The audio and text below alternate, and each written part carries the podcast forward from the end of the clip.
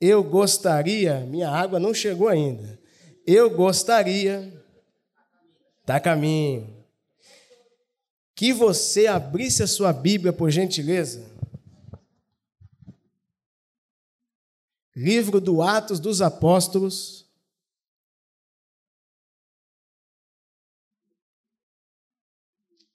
Aí, se é de costume da igreja, se coloque de pés em nome de Jesus. Já dá uma bicadinha nela aí.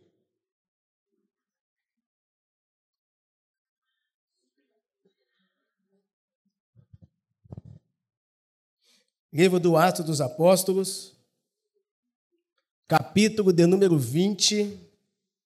Eu estou aqui com a revista Almeida e Corrigida. É um pouquinho diferente da nova Almeida atualizada, mas o significado é sempre o mesmo. Do versículo 7 ao versículo de número 12. Está escrito assim: no primeiro dia da semana, ajuntou-se os discípulos para partir o pão.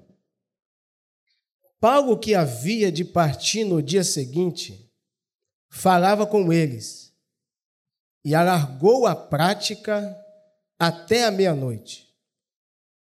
Havia muitas luzes no cenáculo, onde estavam juntos.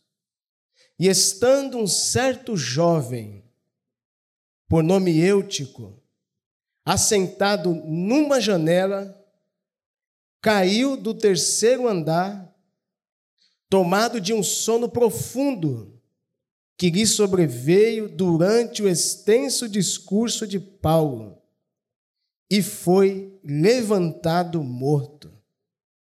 Paulo, porém, descendo, inclinou-se sobre ele e, abraçando-o, disse: Não vos perturbeis, que a sua alma nele está.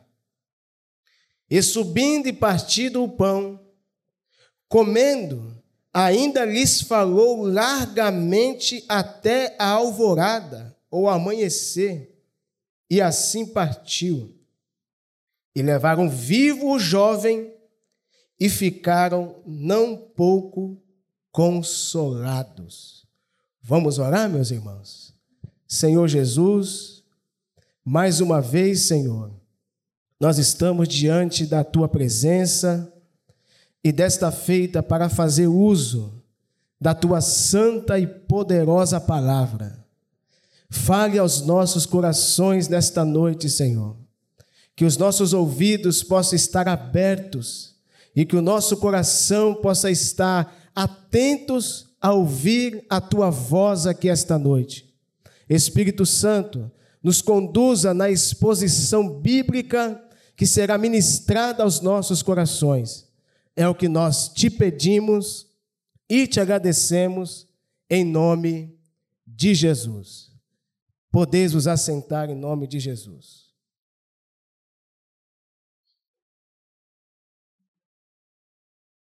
Queridos jovens, para esta noite, eu gostaria de ministrar uma palavra para vocês, exatamente sobre esse tema: os perigos da janela. O tema proposto que vocês escolheram baseada exatamente no livro de Lucas, no capítulo 14, versículo 17, ainda tem lugar à mesa. Nós vamos aprender aqui à luz desses versículos a qual nós lemos que esse jovem deixou de se assentar à mesa e escolheu uma localidade não muito favorável aos seus dias. Como costume de um bom pregador, é sempre bom nós fazermos um pano de fundo para que vocês possam entender o que eu quero transmitir aos corações dos irmãos aqui presentes. O fato é, o texto narra um fato interessante acerca de um jovem que estava assistindo um culto ou uma reunião exatamente na janela. O personagem principal aqui deste texto nada mais é do que o grande apóstolo Paulo. Paulo aqui está, meus irmãos, em uma das suas viagens missionárias, e a epígrafe da minha Bíblia diz que Paulo está visitando outra vez a Macedônia e a Grécia, e depois ele volta exatamente para a Ásia.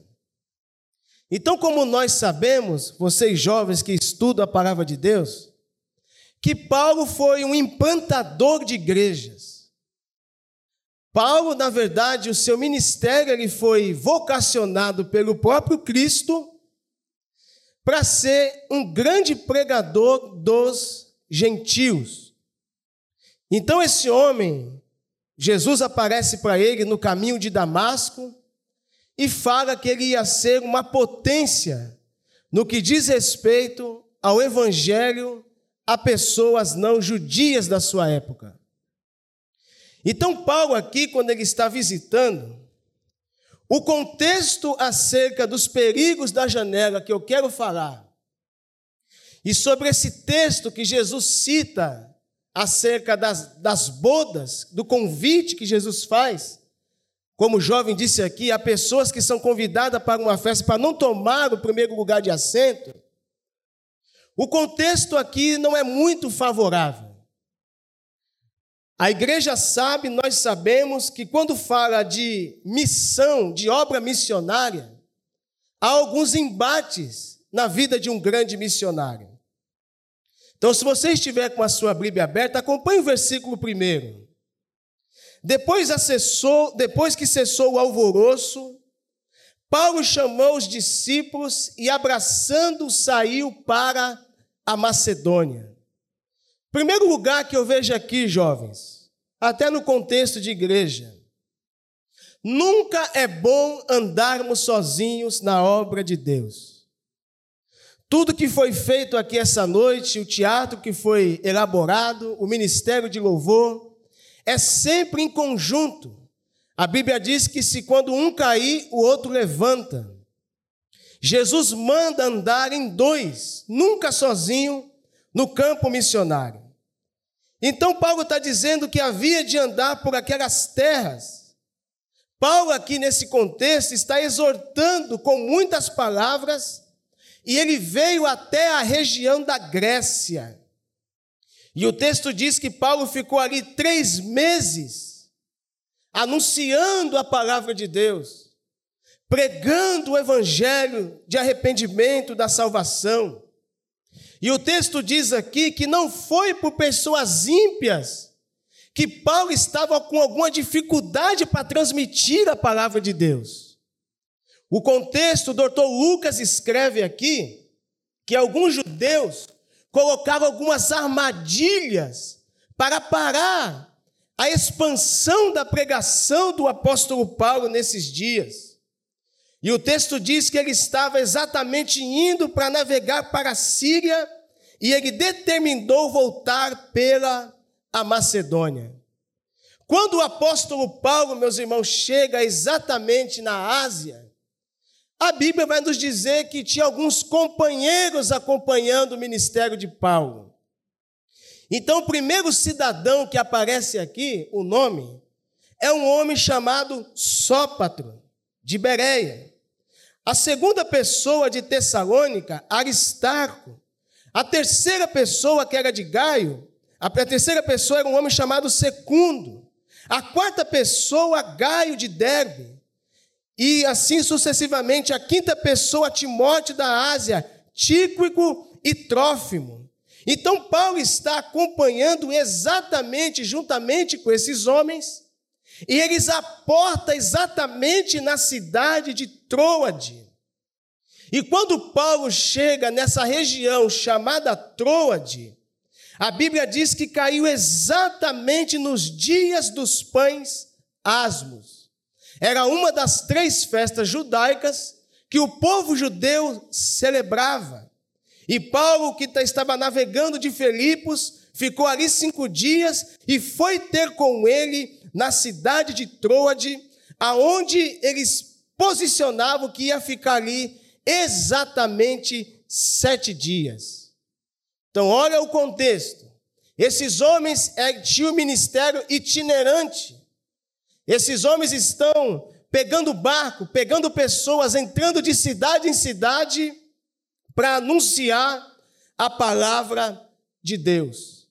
E o texto diz, meus irmãos, no versículo 7, que no primeiro dia da semana, no domingo, ajuntou-se os discípulos para partir o pão.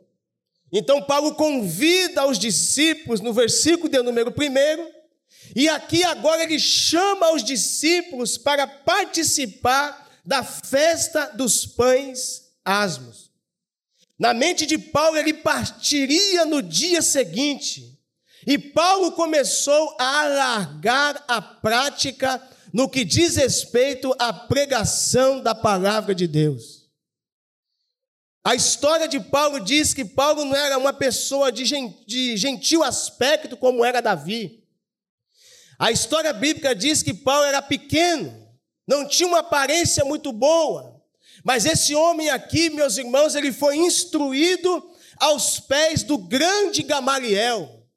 Então Paulo não perdia tempo para pregar a palavra de Deus.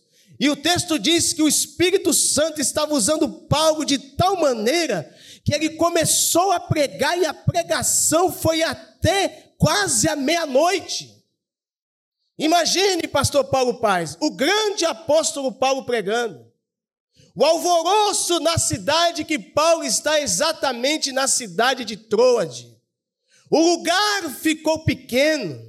A Bíblia diz que havia muitas luzes no cenáculo onde eles estavam reunidos. E o texto diz agora, meus irmãos, que aparece este jovem da nossa história cujo nome se chama Eutico. O que significa a palavra Eutico? O que significa o nome Eutico? Significa o que tem boa sorte, feliz, afortunado. Olhe para mim aqui, jovens. Dentro deste cenáculo, ele poderia sim se assentar à mesa, eu acredito, a, a Bíblia não fala a idade deste jovem. Eu acredito que ele tem de 18 anos para baixo. Até porque, para um jovem, para uma pessoa se tornar adulta, para um judeu, é de 30 anos para cima. Esse jovem poderia escolher a mesa para se assentar, mas o texto não diz qual era o cenário.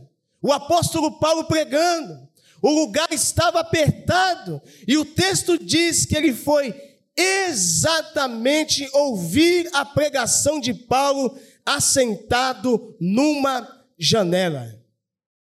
Primeiro ponto que eu quero destacar aqui para vocês, jovens, foi a escolha errada do local que este jovem fez para ouvir a pregação do grande apóstolo Paulo. Dentro da casa de Deus há vários assentos e há vários lugares. Mas a janela, meus irmãos, é um perigo iminente em que um jovem, um adulto, um adolescente, ele corre o risco de perder a sua própria vida, como aconteceu na vida deste jovem chamado Eutico.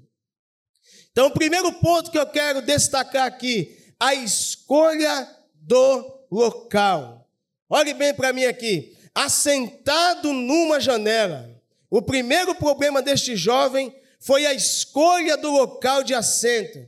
Observação: na janela não dá para participar de dois mundos, dá para participar de dois mundos. Não se está dentro e nem se está fora. Você conhece jovens assim na igreja? É o jovem que está na janela. Ele participa, pastor Paulo Paz, das coisas de Deus e ao mesmo tempo ele participa das coisas daí de fora. Jesus não. Jesus nunca vai chamar um jovem para cultuar ele na janela. Na janela ele está entre dois mundos. O convite de Jesus é esse aqui. Ainda tem lugar para você na mesa. Bendito seja o nome do Senhor que fez os céus e também a terra. Jesus jamais vai te chamar para uma reunião em que você vai ficar oscilando na fé. Eu agora estou aí, pastor Paulo Paz, fazendo arquitetura é uma área que eu mexo com reforma e a gente faz uns desenhos lá no computador acerca da janela. A janela divide os dois espaços, sim ou não? Da janela para dentro, você está dentro da sua casa, da janela para fora, você está na rua. Segundo, o que faz uma pessoa, o que faz um jovem seguir o caminho da janela? Eu pontuei algumas coisas aqui. O que faz você ver Jesus pela janela? Primeiro ponto, diminuindo o tempo de oração. Para Jesus fazer esse convite nas bodas, Jesus tinha uma vida prática e regada de oração. Escute isso aqui: não tem como se assentar na mesa nas bodas do cordeiro se não tiver uma vida prática de oração. Diz um pensador que a oração é a respiração da alma. Não tem como, jovem, sentir a presença de Deus, não tem como servir a este Deus sem ter uma vida regada de oração.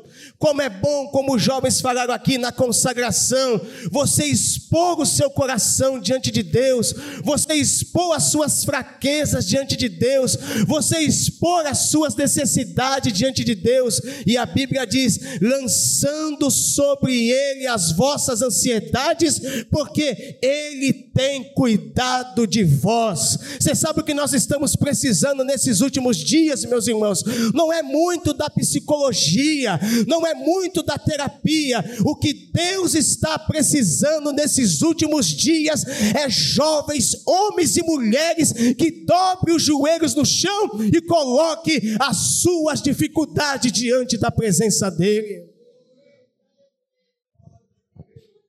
Aleluia!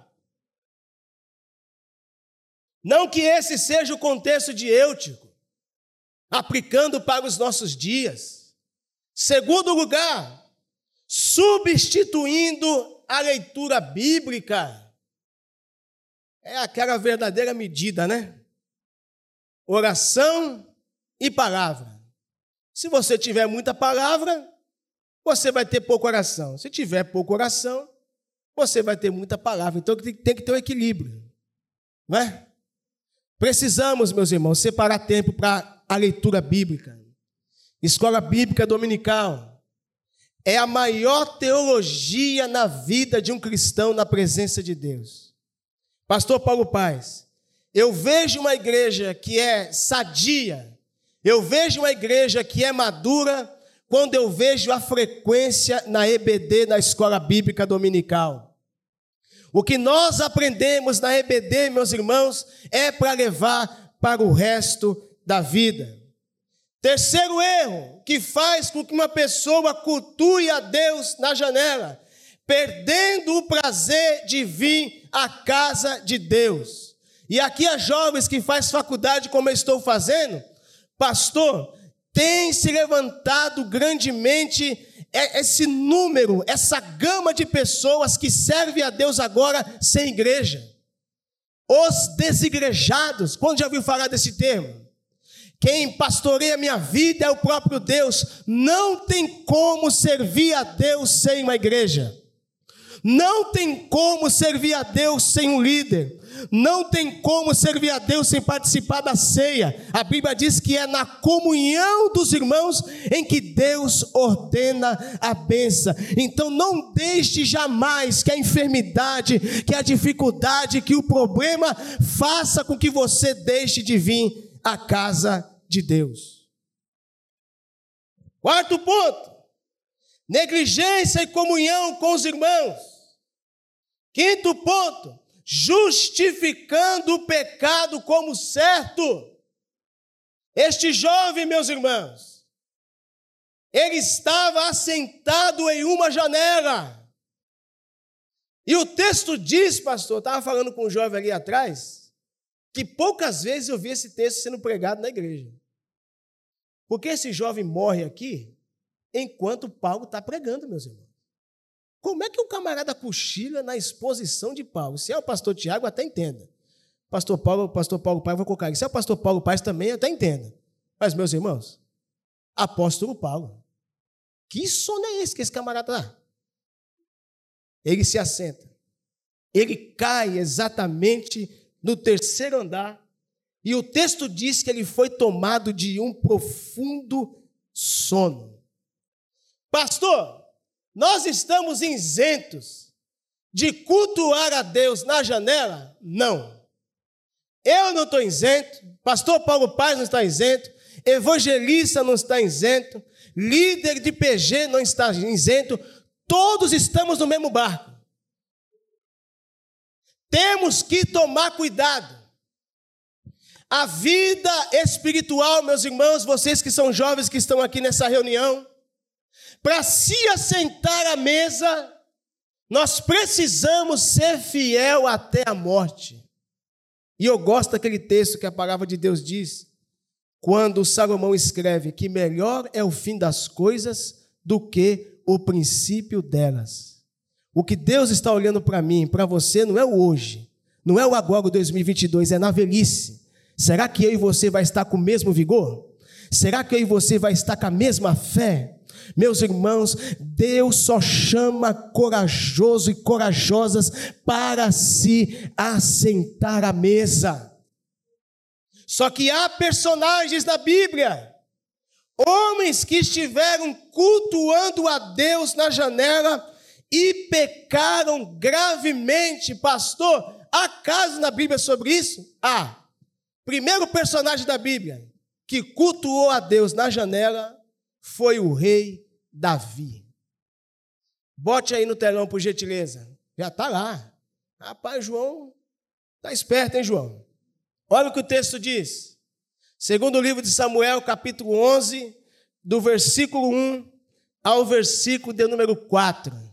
Olha aí. E aconteceu que, tendo decorrido um ano, no tempo em que os reis saem para a guerra, enviou Davi a Joabe, quem que tinha que ir para a guerra aí? Era quem? Davi. Quem é Davi? O rei de Isa? Mas outrora, quem é Davi? Pastor de ovelha, homem de campo. Aqui nesse texto, Davi está pomposo. Davi agora só ordena. Davi agora só manda. Então o texto está dizendo que o tempo em que os reis saem para a guerra, ele envia Joabe e os seus servos com ele e todo Israel para que destruísse os filhos de Amon e cercassem Rabá. Porém, Davi ficou em Jerusalém. Versículo 2. Esse porém Davi ficou em Jerusalém, Davi ficou exatamente na Jã. E aconteceu a hora da tarde. Olha aí. É, sem o que fazer. Davi se levantou do seu leito, a turma na guerra, batalhando, lutando, e ele se levanta e começou a passear no terraço da casa real. E viu do terraço uma mulher que estava lavando, e esta mulher era muito feia. Hã? Essa mulher esquisita. É isso que o texto diz? Essa mulher era formosa. É no momento da minha, da tua fraqueza, no momento que você está na janela, que o diabo põe um prato para me derrubar e para te derrubar. Davi tinha que estar na guerra, sim ou não? O que que Davi faz? Eu sou o poderoso.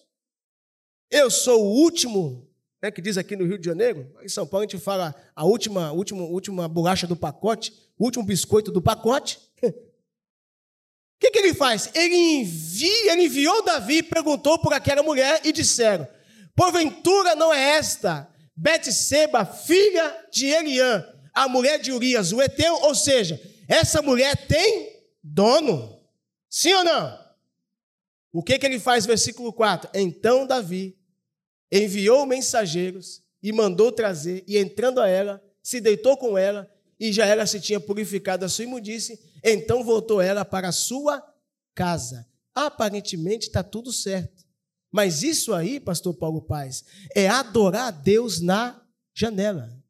E nesse termo aí, Deus pega e levanta quem? O profeta Natan. Ou seja, Davi, você deu mole. Davi, você vacilou. Davi, você ficou na janela. Meus irmãos, hoje eu e você vê se não há alguma janela imprópria em nossa vida. O que é que está desagradando a Deus em nossa vida? Ninguém é tão firme e espiritual que não corra o perigo de ir para a janela. Há muitos embates que fazem com que eu e você perdamos o lugar na mesa.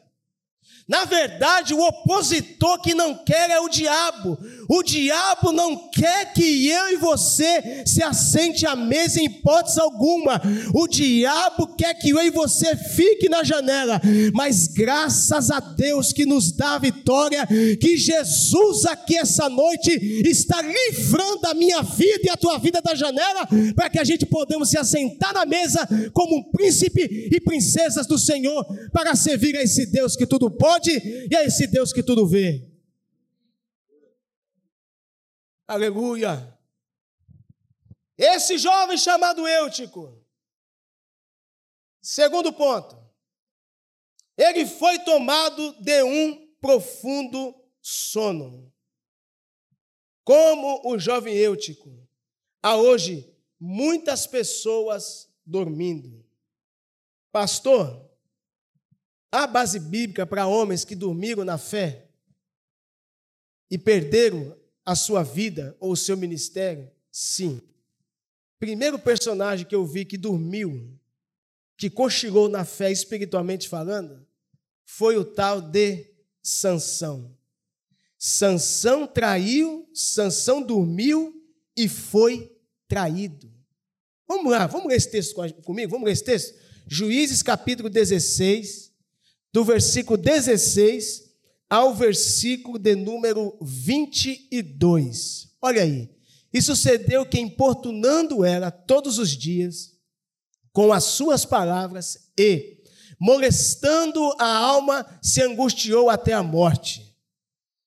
E descobriu-lhe todo o seu coração, e disse-lhe: Nunca subiu navalha a minha cabeça, porque eu sou nazireu de Deus desde o ventre de minha mãe. Se viesse a ser rapado, isso seria de mim a minha força, e me, fracasseria, e me fracasseria, e seria como todos os mais homens. Versículo 18: Vendo, pois, Dalila, que já lhe descobria todo o seu coração, astuciosa, né? Enviou e chamou os príncipes dos filisteus, dizendo: Subi esta vez, porque agora me descobriu ele todo o seu coração, e os príncipes dos filisteus subiram a ela e trouxeram o dinheiro na sua mão. Versículo 19. Então ela o fez dormir sobre os seus joelhos. Olha aí. Dormiu no seu ju, cochilou no colo da princesa, da cidadã chamada Dalila, e chamou um homem. Então, quando ele dorme, no momento que não é para dormir, que ele revela o seu segredo, o que, que este homem faz? Esse homem corta o seu cabelo, arranca suas tranças e começou a afligi-lo e retirou dele a sua força. Versículo 20. E disse ela: Os filisteus vêm sobre ti, Sansão. E despertou do seu sono e disse: Sairei ainda desta vez, como dantes, e me livrarei porque ele não sabia que já o Senhor já tinha se retirado dele. Nós não podemos, juventude, em hipótese alguma, cochilar na fé, cochilar no culto. Segundo personagem que dormiu, Cícera dormiu e foi morto por uma mulher, Quantos conhecem essa passagem bíblica? Juízes também, capítulo 4, do 17 ao 24. Vamos lá? Juízes 4, do 17 ao 24.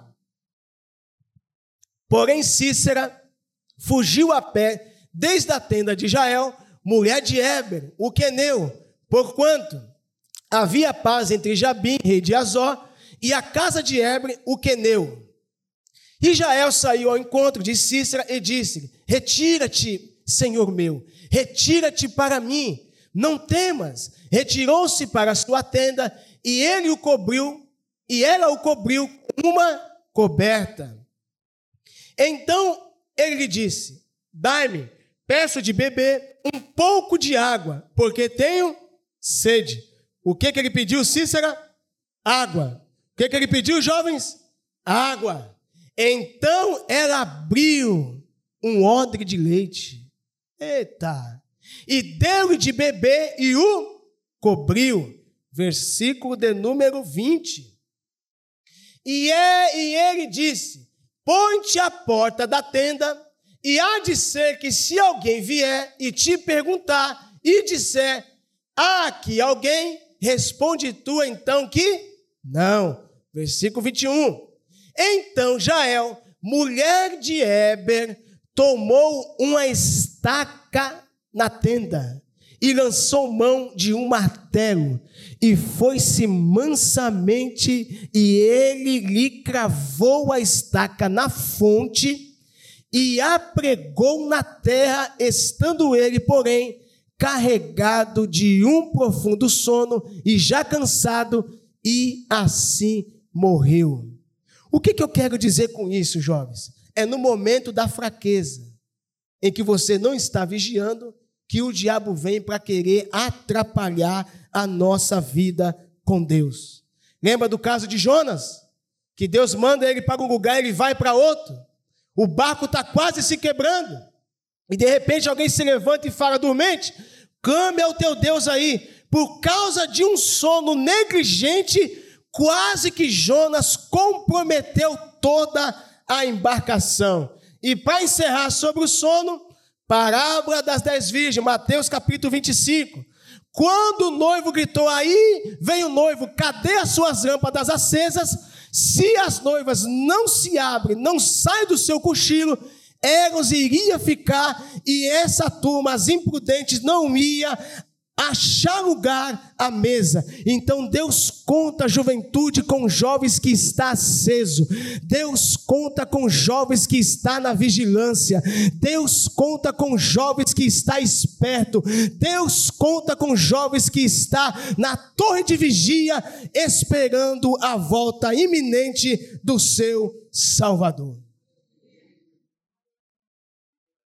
Mesa e janela. Qual é o lugar que Deus quer colocar você? Isso depende de você. Há pessoas que preferem cultuar a Deus na janela, de servir a Deus na janela.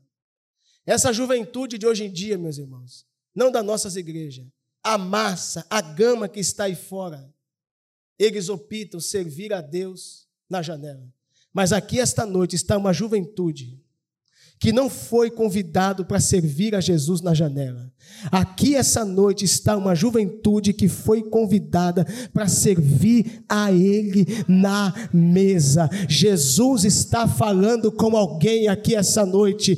Escapa-te por tua vida, coloque a tua vida no altar de Deus, que ainda há tempo. Saia da janela, saia desses dois mundos, decida agora entre você e Deus, como fez o profeta Elias. Se Baal é Deus, segue Baal, mas se Jeová é Deus, segue a Jeová. Deus está falando aqui essa noite. Eu não preciso de pessoas que estão cocheando entre dois pensamentos. Eu quero uma geração, uma juventude que sabe o lugar específico à mesa, porque Jesus está chamando uma juventude forte para se assentar à mesa com Ele até o dia do arrebatamento da igreja. Maranata, hora vem, Senhor Jesus. Maranata, hora vem, Senhor Jesus. Não podemos dormir, meus irmãos. Quando nós dormimos, nós deixamos de ver o poder e a beleza de Cristo. Quando nós dormimos, nós perdemos a visão. O sono nos rouba a visão. Desperta tu que dormes. Levante dentre os mortos e Deus te esclarecerá.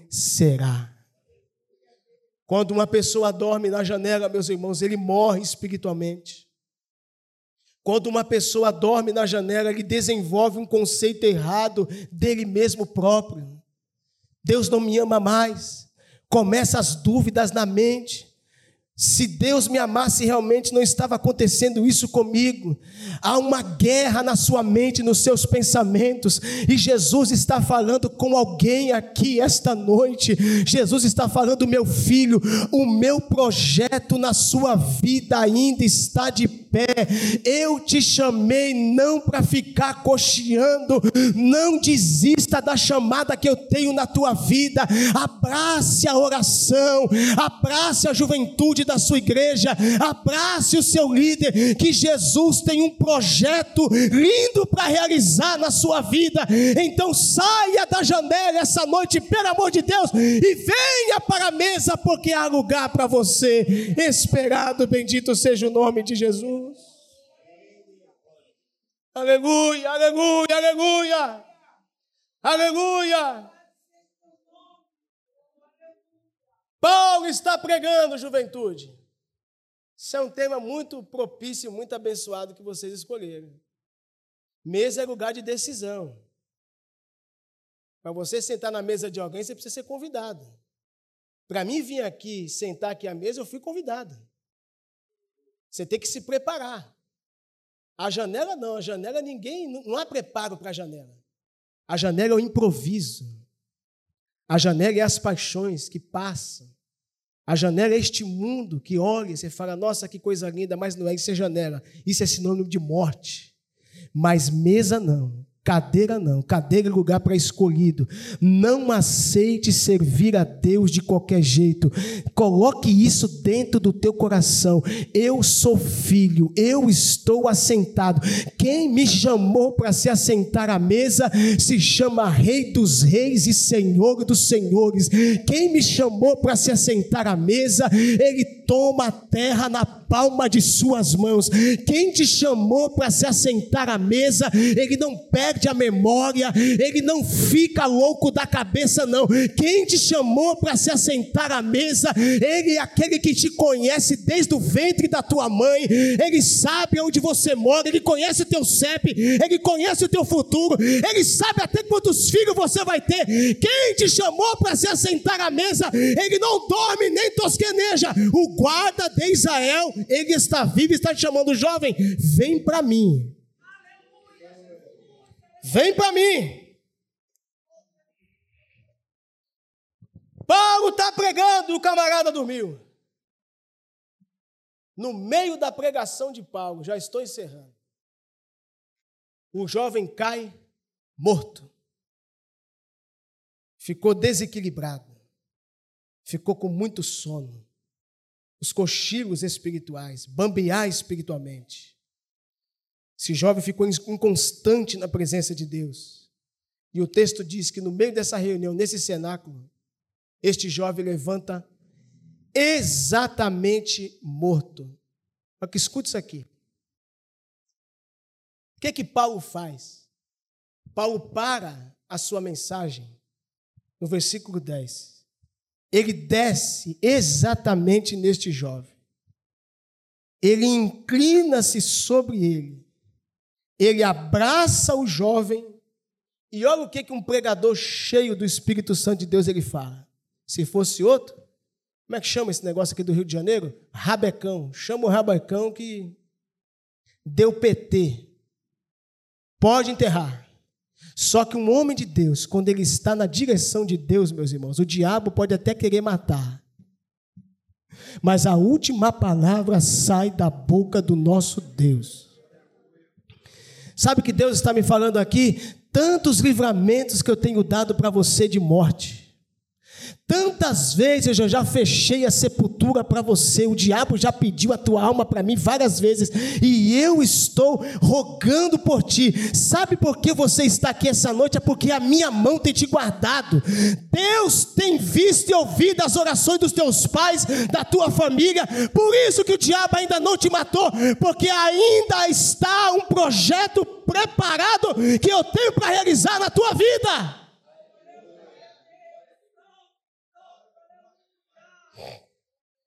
Um homem de Deus, ele não fica desesperado.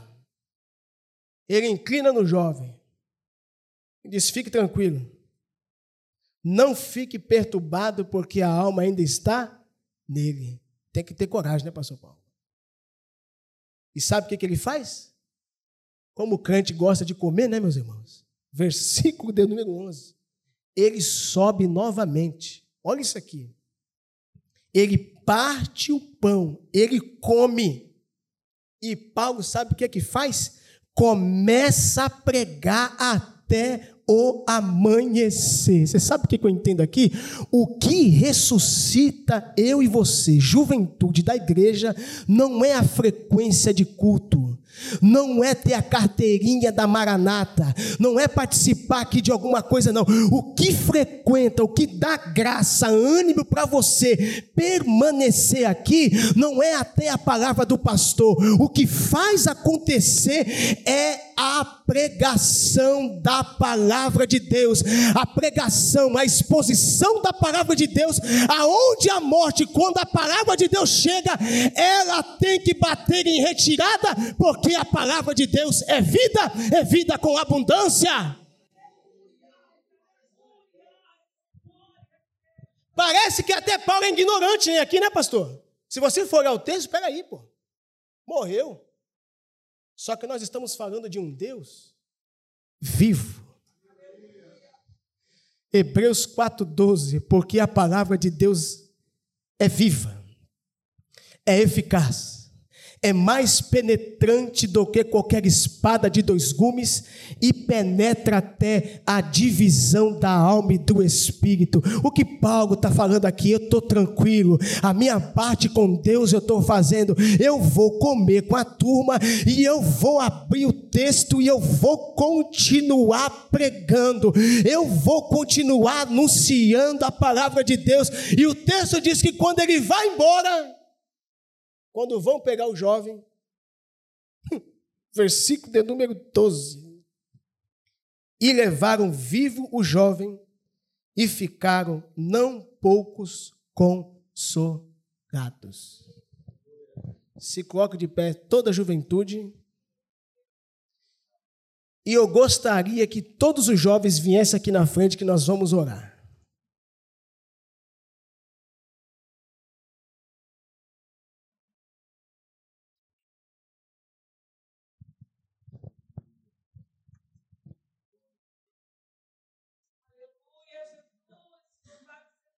O que te impede?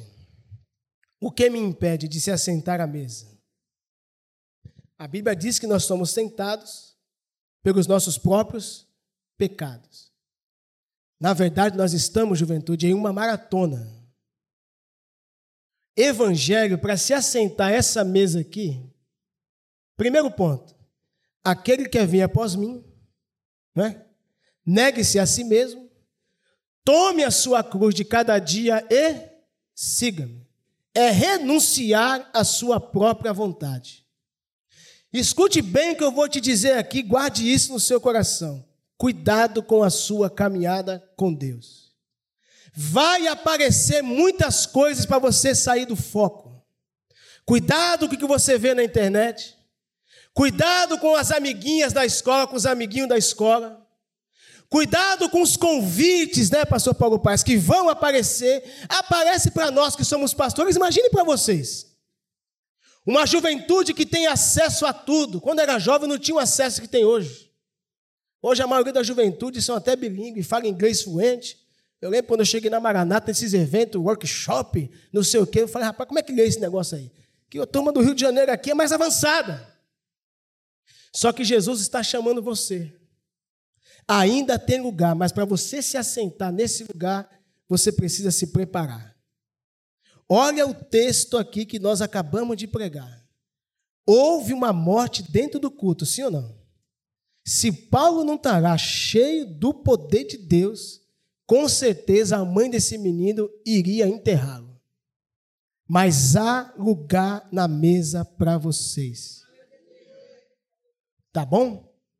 A juventude, o tempo que vocês estão perdendo aqui na igreja não é perca de tempo, vocês estão investindo na sua vida com Deus. Quantos aqui têm 18 anos de idade? 18, 18, 17, 16, cadê? Foi a idade que eu aceitei Jesus, pastor. Com 18 anos de idade, eu estou com 36, então eu tenho 18 anos que eu sirvo a Deus. Foi a melhor coisa que eu fiz na minha vida. Foi ter aceitado Jesus. Quando foi anunciado para mim que havia um lugar, eu era um bastardo, longe de Deus. E quando eu ouvi essa mensagem, que havia um lugar na mesa para mim, eu abracei isso de unhas e dentes. Eu quero isso para a minha vida. Então, abrace o que eu falei aqui. Abrace a leitura da palavra de Deus. Abrace o IBM, se você puder fazer. Conheça a Deus através da Escritura. Venha para a igreja, obedeça aos pastores, obedeça à liderança, mas ore, Senhor, eu quero te conhecer como a tua palavra ensina como o Senhor é. E quando vier, meus irmãos, as janelas da vida, quando vier os convites indesejados, você vai estar preparado e guardado para se livrar de qualquer cilada que o diabo vai colocar na vida de vocês.